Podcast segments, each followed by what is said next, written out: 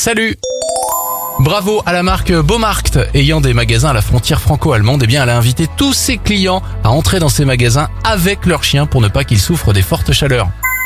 Direction Marseille, maintenant avec ce très joli geste solidaire, toutes les semaines un homme se propose d'aider gratuitement les habitants de la ville pour résoudre leurs problèmes administratifs.